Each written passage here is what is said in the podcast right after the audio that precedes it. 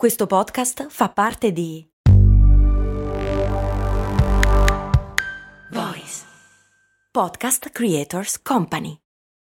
When you need mealtime inspiration, it's worth shopping Kroger, where you'll find over 30,000 mouthwatering choices that excite your inner foodie. And no matter what tasty choice you make, you'll enjoy our everyday low prices, plus extra ways to save, like digital coupons worth over $600 each week. You can also save up to $1 off per gallon at the pump with fuel points. More savings and more inspiring flavors make shopping Kroger worth it every time. Kroger, fresh for everyone. Fuel restrictions apply. I patron Alessandro e Massimo mi chiedono da dove viene e perché si dice secchione.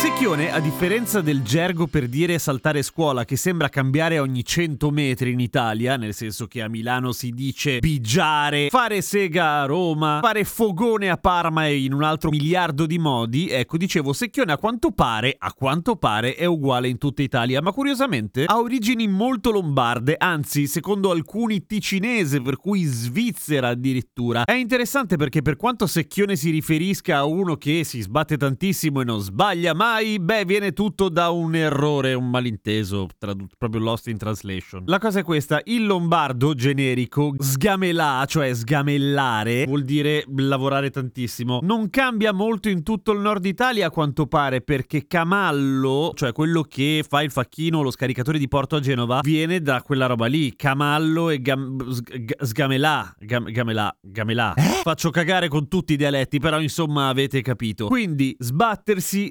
sgamelà sgamelare. Ma la schiscetta, o meglio la gavetta, cioè il recipiente col quale si porta da mangiare in giro quando non sei a casa o quando sei al fronte, per esempio, quando stai lavorando nei campi, in Lombardia si chiama gamella, per cui gamella, sgamelà e a un certo punto vengono accostati indissolubilmente, per cui sgamelà, cioè lavorare, assomiglia a gamella, che è il recipiente che è il Tupperware de- de- dei nonni, dei bisnonni. Quindi seguitemi perché questo passaggio non è facile nell'immaginario nell'immaginario popolare lavorare e gamella, cioè lavorare e Tupperware, sono la stessa cosa. Come si dice lavorare tanto? Facile, accresci il suo sinonimo, cioè se lavorare è uguale alla gavetta, allora una roba più grande tipo un secchio vuol dire lavorare tantissimo. Giusto? Sì, non ha nessun senso logico, ma è questo il percorso che ha fatto, cioè secchione vuol dire sgobbone, cioè uno che lavora tanto e perché secchio? Perché è più grande della gavetta. E che cazzo c'entra la gavetta? La gavetta